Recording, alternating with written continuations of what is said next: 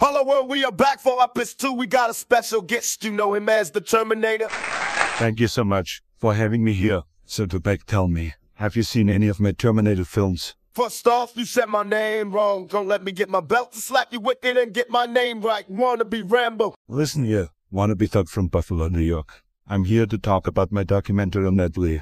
You can't even say Netflix right. If I was you, start practicing how to say stuff right. You're being very rude. It seems like you're jealous that I became a better actor than you and a better music artist. You did not just go there. I can beat your ass so badly that you will go back where you came from. Biggie and Snoop were right. You have changed, not in a good way.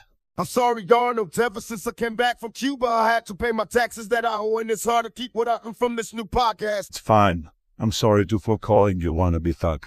I don't think I'd really like that I called you that. Just saying it wrong again. It's called Netflix. Well, that's pretty much it, everyone.